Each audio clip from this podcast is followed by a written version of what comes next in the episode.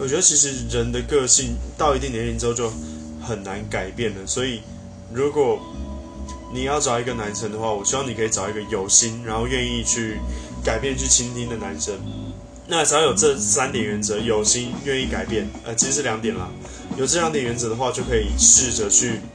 谈谈看恋爱。那如果他会劈腿，那他妈就是没心嘛，就是或者说他很轻浮，我也觉得就是不愿意去改变。那这种男生的话，尽量就不要去接近比较好。可是其实说真的啦，谈恋爱就是你喜欢就喜欢，不喜欢就算了嘛，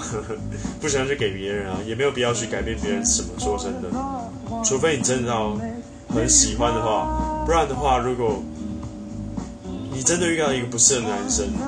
也不用去嫌弃别人什么，那就让给别人吧。Double 啊，这首歌是那个